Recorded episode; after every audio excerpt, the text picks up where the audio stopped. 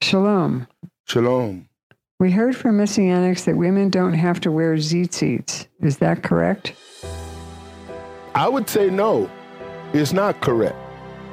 I know that that's Judaism, whereas the Bible says, and let me just point you, because this is a good place to just go in Numbers, chapter number 15, verse number 38, and you'll see what it says Speak unto the children of Israel.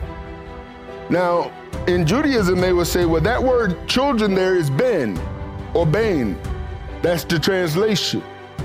And bain is like, you know, bat is for daughter when it comes down to batya or the daughter of. Ben means the son of.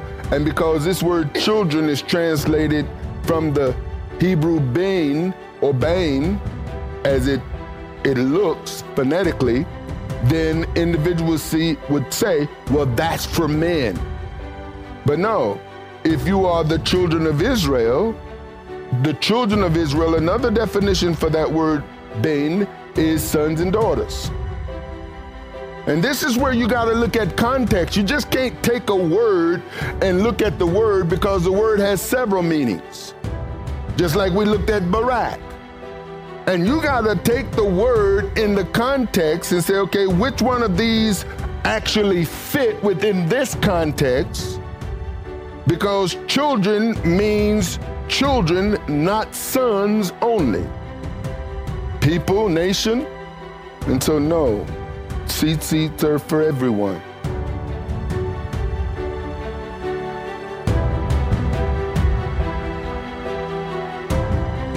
Shalom, Saints, and welcome to our verse by verse study of the book of Genesis. I'm your host and teacher, Arthur Bailey. Genesis 49 opens with Israel calling his sons together to tell them what is going to happen in the future concerning them and their posterity. In the previous chapter, he speaks to Joseph, adopts Joseph's two sons, and speaks over their lives. Those words that Israel spoke to Ephraim and Manasseh are still being used today. Join me in this portion of Torah as Israel speaks prophetically to his sons and reveals their future in the message titled Israel Barak His Sons. So, let's study.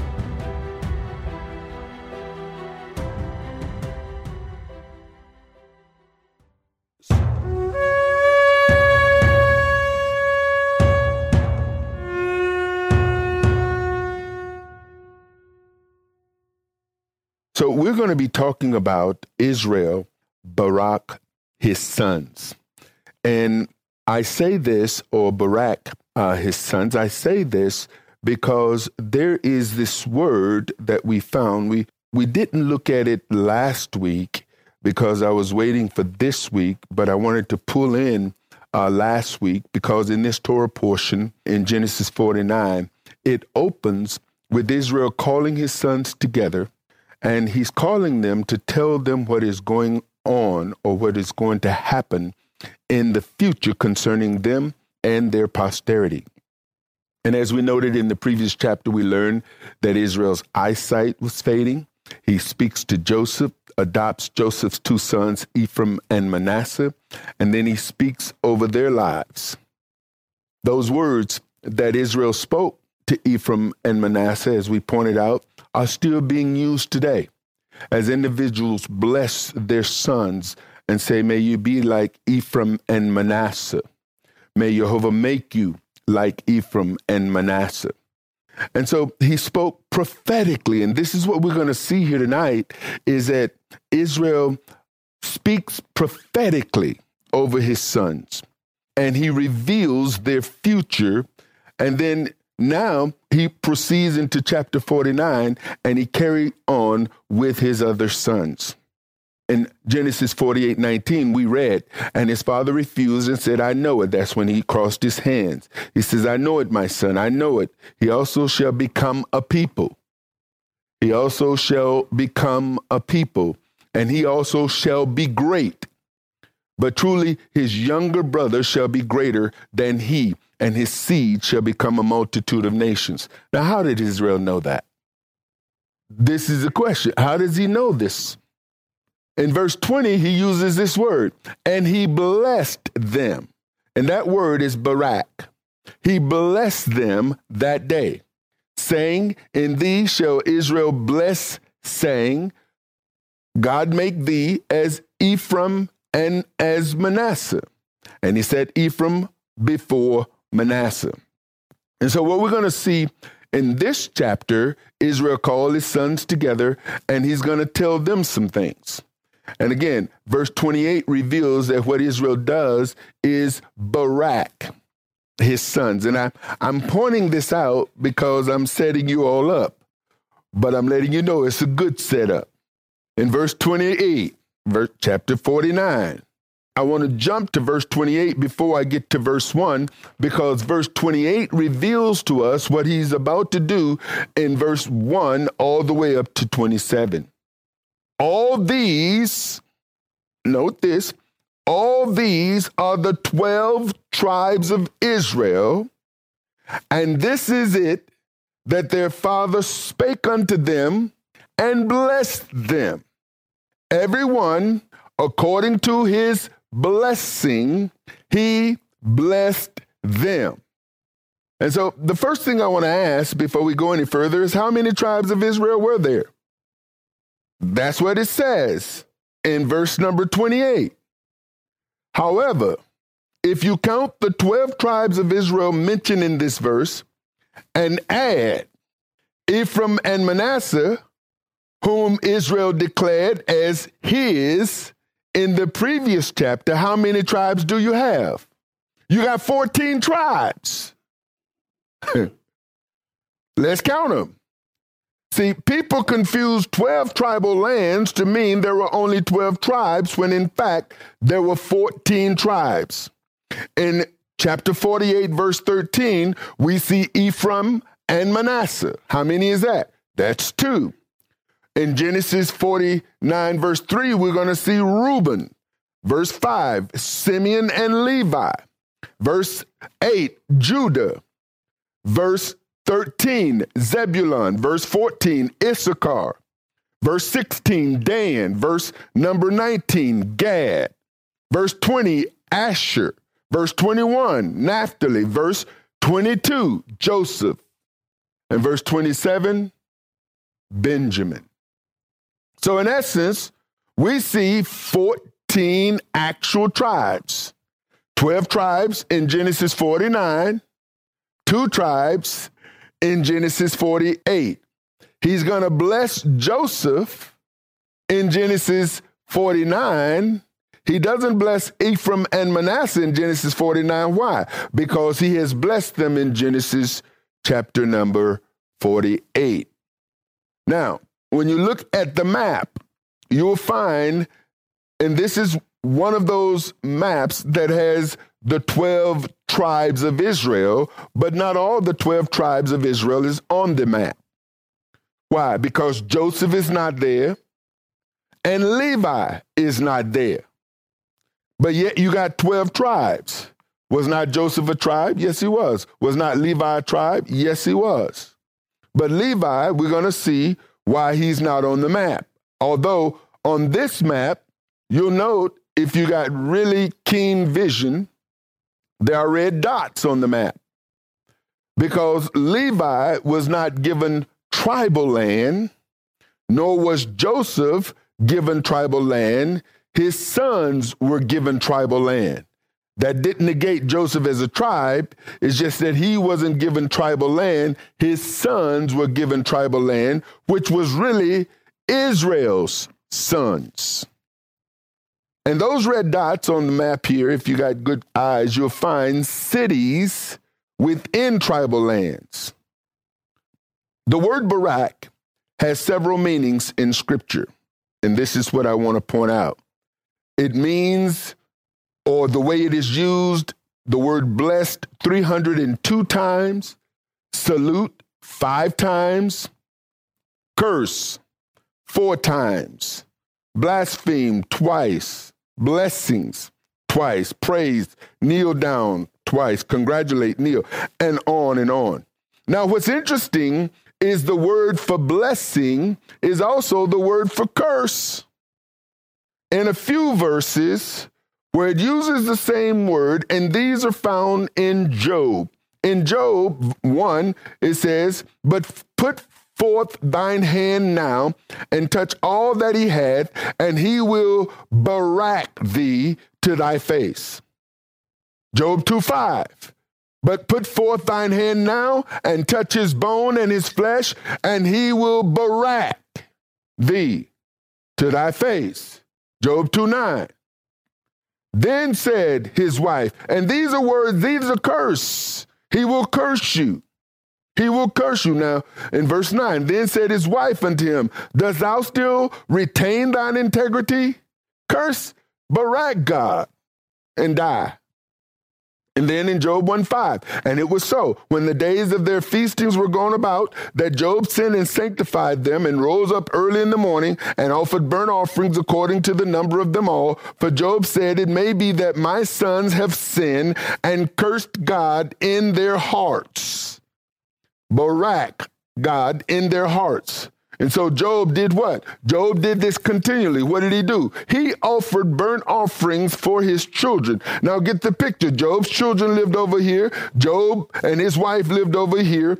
And while they were living, they partied. They hung out. Job was concerned because see, I suspect Job know that if he's in if they're in his house, he can see what they're doing for the most part, because you know children hide in their parents' house and do stuff. But in a totally different house, Job has no idea, but he knows his children. I know my children. And it's possible that they were cursing God while they were doing what they were doing. Anyway, Barak, Barak, Baruch. Barak, Barak, Baruch. Now, these are names, these are all Hebrew words or Hebrew words, but they're also, in some cases, names. And here's where I want to kick over the first and the second sacred cow the messianic sacred cow. Like I said, don't hate me. I'm just pointing out what's not there. The Sabbath blessings are not found in the Bible, they're straight out of Judaism. Jewish blessings not found in the Bible, and you've probably heard it and said it. Baruch atah Adonai Eloheinu melech haolam hamotzi lechem min haaretz. This is the blessing over what? The bread. Baruch atah Adonai Eloheinu melech haolam borei pri hagafen. What is this? The blessing over the the wine. And so now you have individuals week after week after they've blessed the Sabbath. Blessed is the Sabbath, or blessed are you, O Lord, who, who have commanded us to keep or kindle the Sabbath light. There is no command for that. And these particular blessings are not found in the Bible. Now, people teach that Abraham and Yeshua and others prayed. You probably heard somebody say when, when the Melech Tzedek came and Abraham brought out bread and wine, and he blessed it. He, he prayed this prayer. Abraham didn't do that. There's no record of Abraham doing it.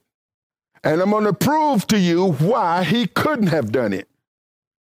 In fact, if you go back and look at the record, it was the Melech Tzedek who blessed Abraham, not Abraham who blessed bread or wine. He just brought it out.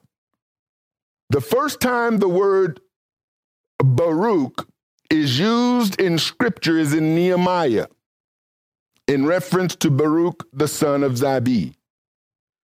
Nehemiah 3:20.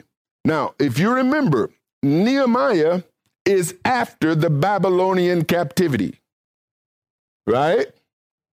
And this is during the time of the Persians who defeated the Babylon or the Babylonians. So the first time the word Baruch is in the Bible is not in association with a blessing, but in association with an individual. And this is long after the Babylonian captivity into the Persian captivity, where Cyrus releases the children of Israel to go back into the land. And in Nehemiah 3:20 says, after him Baruch the son of Zabi earnestly repaired the other piece. Baruch the son of Zabi. Now, this Baruch, the name means blessing. There's no question. It means blessing. There is no biblical record that I'm aware of where Abraham, Isaac, Israel, the priests, the tribes, the judges, or the kings ever said, said those prayers or pronounced those blessings. Why? Because Nehemiah comes after Abraham, Isaac, Israel, the priests, the tribes, the judges, and the kings. Now, some would say that when Messiah took the bread, he blessed it. In another place, it says he gave thanks. And one would say because he blessed the bread or he, he gave thanks, that he said this prayer, but it's not on record. And so there are individuals who are teaching and injecting Judaism, tradition, without proof. And yet, week after week after week, Messianics gather together, light Sabbath candles, and pray these prayers or say these blessings. The only one you can find in the Bible is May Jehovah make you like Ephraim and Manasseh. That's the prayer or the blessing over the son. These blessings, these prayers are Jewish tradition. Is something wrong with those blessings or prayers? No. The problem is is when you practice them like you're doing what is written. Because somebody told you this is what they did. And there is absolutely no proof anywhere in the Bible that they did that. So when people's practice is presented as biblical, that's where the problem comes. You've got tradition and when people pray these blessings, what are they doing? They're bringing Judaism into their homes. They're bringing Jewish traditions into their homes. They're teaching these traditions to their children. They're practicing these traditions as if they're scriptural, and what they're doing is adding to the scripture by practice. The first time, as I stated, the word Baruch is used in the Bible is in the reference to an individual. In fact, every time Baruch is mentioned in Scripture, it is in reference to an individual. There is no use of the word blessing translated Baruch anywhere in Scripture prior to Nehemiah, and Baruch is translated blessing, not blessing, translated Baruch. Baruch is the name of an individual.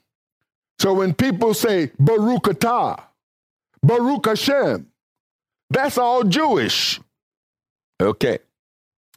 Names in the Bible Barak or Barak, lightning. That's what the word means. Now, the first Barak, Barak, this is Barak, Barak meant blessing.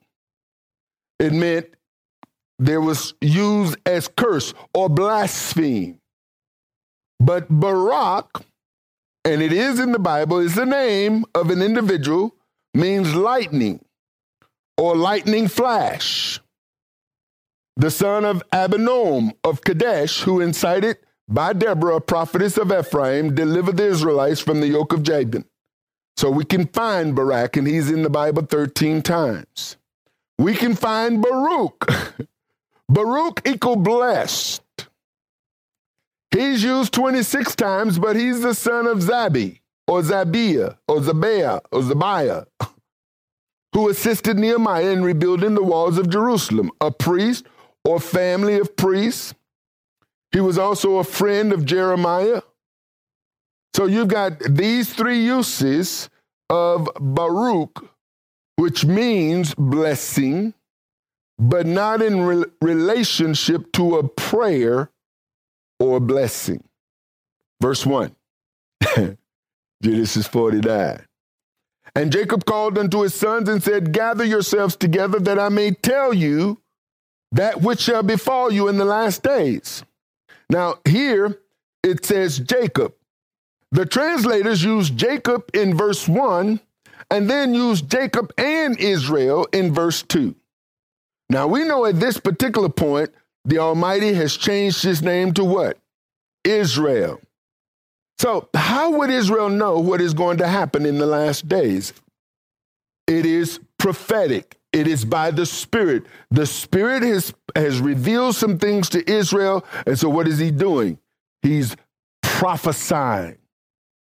Now, you don't find the word prophesying in this passage, but we know what prophesying is. And if you've gone through discipleship, you will find that the definition of a word may be present when the word itself is not present. And so, if Israel is speaking into the future, how does he know that? Not, number one, the man has lost his sight. He can barely see. He, he, he don't even know. The Bible says his sight was fading. However, he tells them, I'm going to speak to you some things that is not going to happen for hundreds of years. So, how does he know this? It's by the Spirit. And if the Spirit is revealing him to him these things and he's speaking them forth, what is he doing? He's prophesying. And so it is safe to say that Israel is speaking what Jehovah revealed to him and is therefore prophesying to his sons. Then he says, Gather yourselves together and hear, ye sons of Jacob, and hearken unto Israel your father. okay. Now, each of Israel's sons, and here's the thing that is really interesting they're all present. They're all present, and therefore each of them hear what is spoken to the other one. Reuben, thou art my firstborn my might and the beginning of my strength. And what is he saying?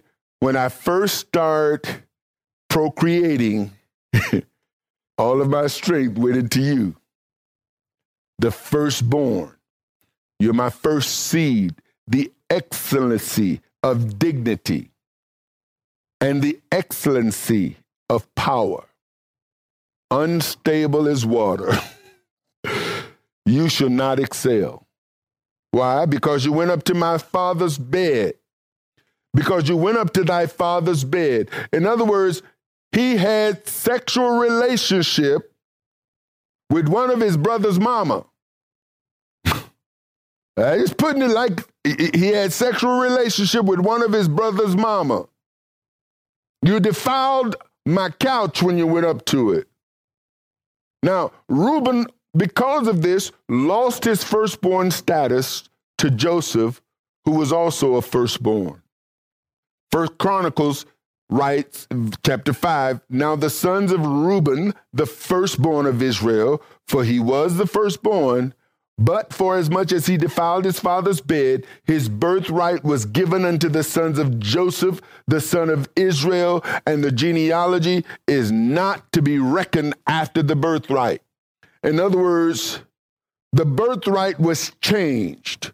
When he went into his father's bed and had sex with his brother's mama, he lost dignity, he lost excellency, he lost his right as firstborn.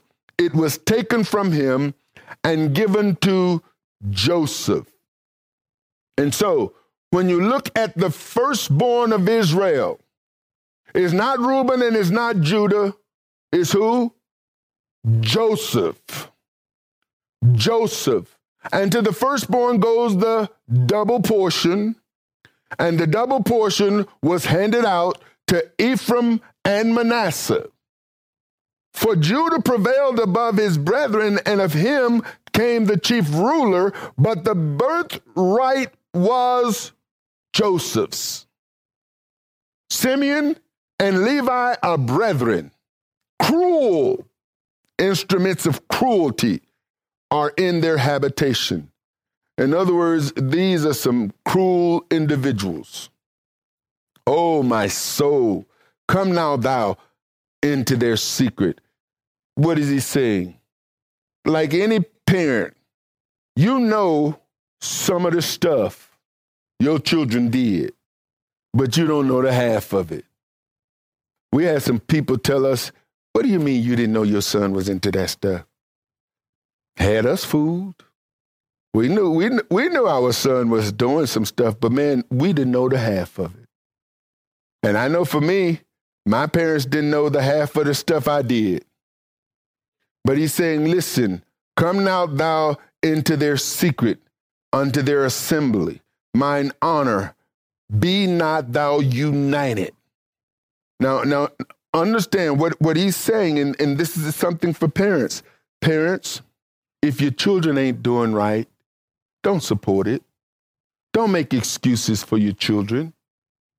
If they don't want to live right, why are you giving them money? What are you helping them do? What are you helping them do? You're helping them do wrong. Well, that's my son. He needs some help. Yeah. Help him do right. If you helping them, if you're giving them resources and you know they're doing wrong, then you are aiding and abetting their wrong. And Israel is saying, oh no, I will not be a part of them. I will not be a part of what they've done. They're my sons, yes, but I know them. They're instruments of cruelty. That's who they are. For in their anger, they slew a man. And in their self will, they dig down a wall. These are stuff that I know. They created pain for Israel.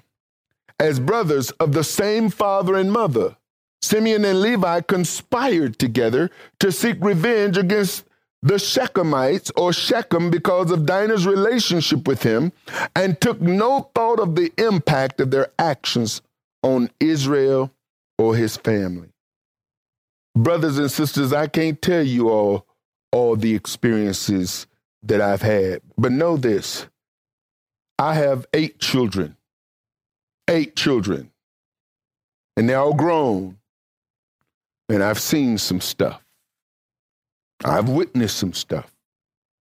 And when it comes down to it, what I have to tell my children is that, you know, when you leave this house and you go out that door and you engage in all of your stuff, your secrets, your hidden stuff, the stuff that you hide from me, the stuff that you hide from your mom, the stuff that you do in darkness with whoever you do it in darkness with, when you come home, that stuff you've done follows you. If you've wronged some people out there, some of them will follow you home. And here you are as mom and pop, you're living your life holy, you're living your life unto the Almighty, and all of a sudden, trouble is outside your door. Why? Because trouble is in your house. The trouble in your house brought the trouble home and have put you at risk. This is what Simeon and Levi did. What Simeon and Levi did caused Israel to have to move. And now, in Genesis 34 25, and it came to pass on the third day. These individuals, and this is one of the the day this you some people talk about preachers' kids. People talk about preachers' kids, and in many cases, rightly so, because see, here's what's dangerous, folks. It is dangerous for you to know the right thing to do, to know the word, and then don't do it. And who's notorious for being taught what is written, but not doing what is written? Preachers' children. And I'm going to tell you something. They know the lingo. They know how to tell you what they think you want to hear.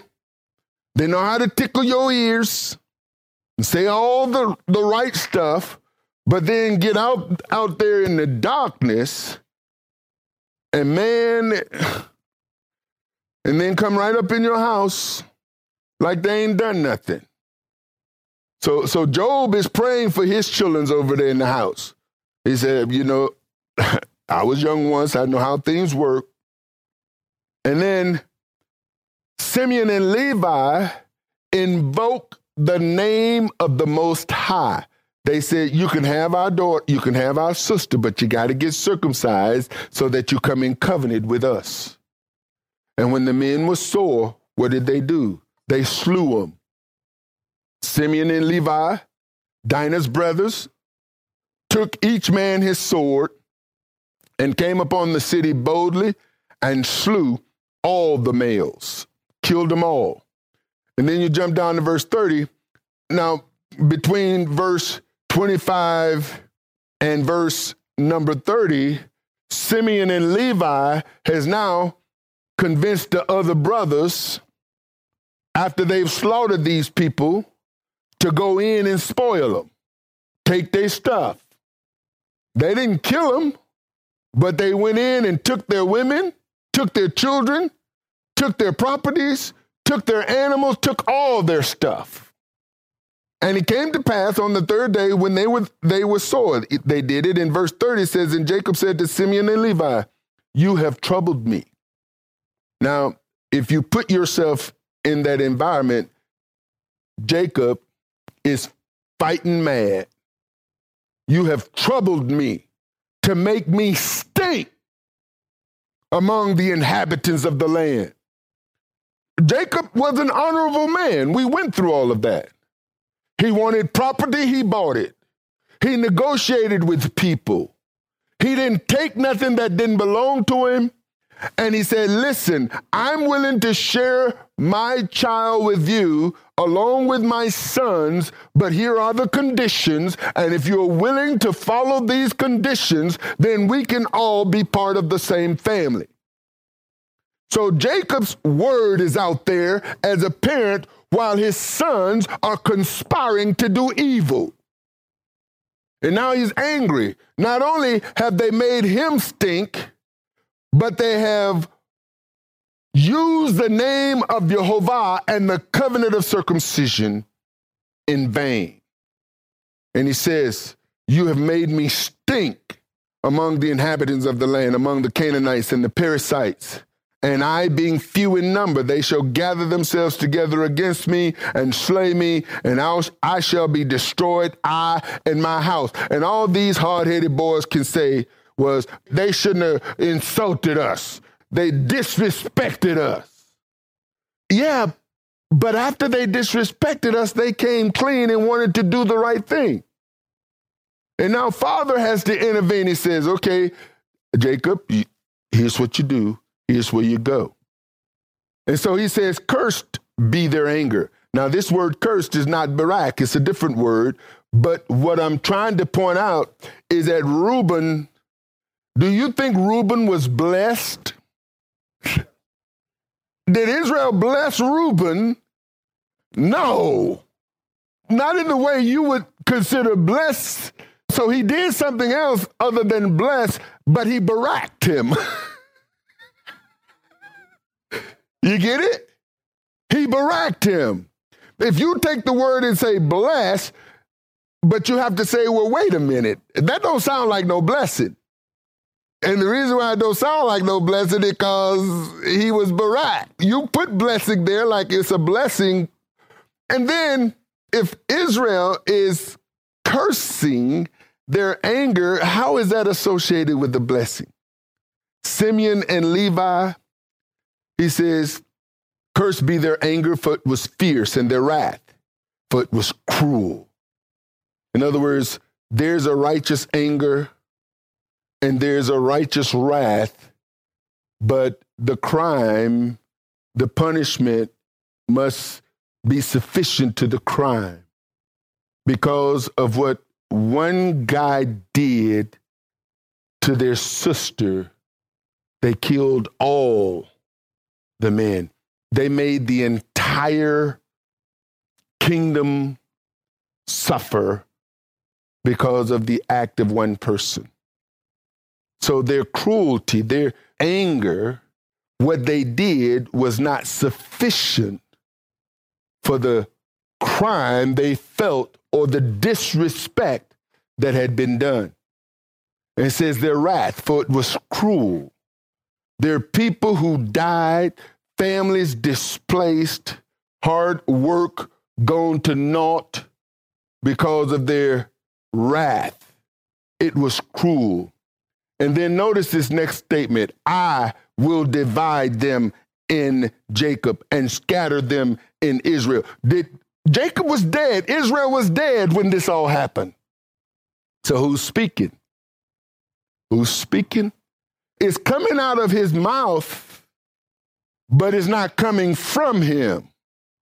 I will divide them. And what happens? The Levites were not given tribal land, but towns in the land of the other tribes according to Numbers. Numbers 35 1. And Jehovah spoken to Moses in the plains of Moab by Jordan near Jericho, saying, Command the children of Israel that they give unto the Levites of the inheritance of their possessions cities to dwell in. And you shall give also unto the Levites suburbs for the cities round about them. So who's dividing them? Jehovah but who was speaking? Israel. Why? He's prophesying. He's speaking things that Father now is going to bring to pass. Why? Because Father is, is giving him the things to speak. Numbers 35, 3. And the cities shall they have to dwell in, and the suburbs of them shall be for their cattle and for their goods and for all their beasts. So what happens? The Levites were given cities they were given properties in the city, they were given land in the city for their cattle, but they were not given any tribal land. So the Levites could own land. The Levites could own land. They just didn't have the land of Levi, like the land of Judah, or the land of Zebulun, or the land of Dan, or the land of Benjamin. They could own land, they could own property, contrary to what other people are teaching, that the Levites couldn't own any land. Read your Bible. Simeon was given land in the land of Judah. Joshua 19:1 and the second lot came forth to Simeon even for the tribe of the children of Simeon. Who's talking? Father is telling them how to divide the land. He says according to their families and their inheritance was within the inheritance of the children of Judah. So where is Simeon land? Simeon's land is in the land of Judah. Now if you go back to the map that I showed you, you'll see that in the land of Judah, down at the bottom of this map, is Simeon. Where? Inside of Judah. Scattered, separated. They were still Israel's children. They were still given an inheritance. But their actions had to be atoned for. And so, as we go forward. He continues to speak Israel, and he says in verse number 19 again, Joshua 19, continuing on from Joshua 19:1, Joshua 19:9, out of the portion of the children of Judah was the inheritance of the children of Simeon. For the part of the children of Judah was too much for them. Therefore the children of Simeon had their inheritance within the inheritance of them. And now we go into the longest of the Barak or blessings, and that is in Judah. And you'll find as, as we go through this chapter that Judah and Joseph get the longest blessing or words than all of the other tribes. Why? Because you have the firstborn, and then you have the kingdom, but you'll notice that when Israel is divided, You could say the house of Israel was the house of Ephraim or the house of Joseph. And the house of Judah was the house of Judah. That's the divided kingdom. We'll get into that later. Verse 8 Judah, thou, he whom thy brethren shall praise, thy hand shall be in the neck of thine enemies, thy father's children shall bow down before thee. And so, what is he saying here?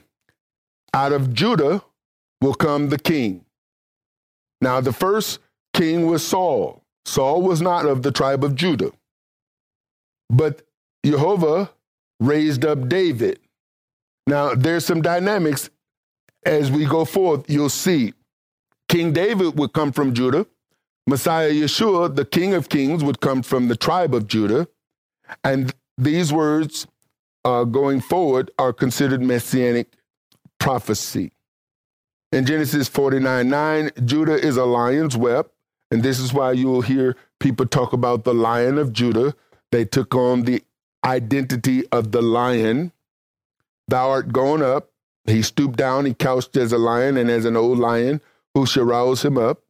The scepter, this is the symbol of rulership, shall not depart from Judah, nor a lawgiver from between his feet until Shiloh comes.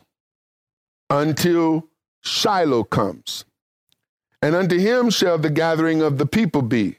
So until Shiloh come, and unto him shall the gathering of the people be. So what happens? Well, this idea of Shiloh, Shiloh is a place, and it's the place where when the children of Israel comes out of Egypt and they tabernacle, they they wander, the longest place of the tabernacle was in Shiloh. And so Shiloh means rest. It's, it's a rest is one of the words that goes along with it. And he says, until Shiloh comes. In other words, they're going to wander until they settle. And Shiloh was a place of settlement. But while in Shiloh, the tabernacle, the Ark of the Covenant was there. Now, Eli was the, the high priest during the time of Shiloh. When we look at it, we're going to find that Samuel's mother, Samuel was from Shiloh. Samuel was born in Shiloh. Samuel was brought to Eli at Shiloh and was raised in the house of Eli. It was Samuel, after growing up in Shiloh, that became the prophet of Jehovah during the reign of Saul, and who spoke and prophesied what? That David would be the king where? In Shiloh. Under King David, Israel had rest. Until Solomon, after Solomon's rule, the kingdom was divided. Verse 11 binding his foal unto the vine, and his ass's coat unto the choice vine. He washed his garments in wine, and his clothes in the blood of grapes. His eyes shall be red with wine, and his teeth white with milk. And these are things that is going to play out over the time until Messiah comes. There's bits and pieces that the prophets will speak about or that will manifest in the times of the prophets, over the time of the kings, up until Messiah. And here's where we're going to stop.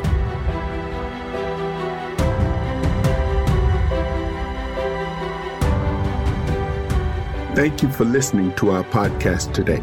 You can find more inspirational teachings and download our free ebooks on our ministry website at arthurbaileyministries.com.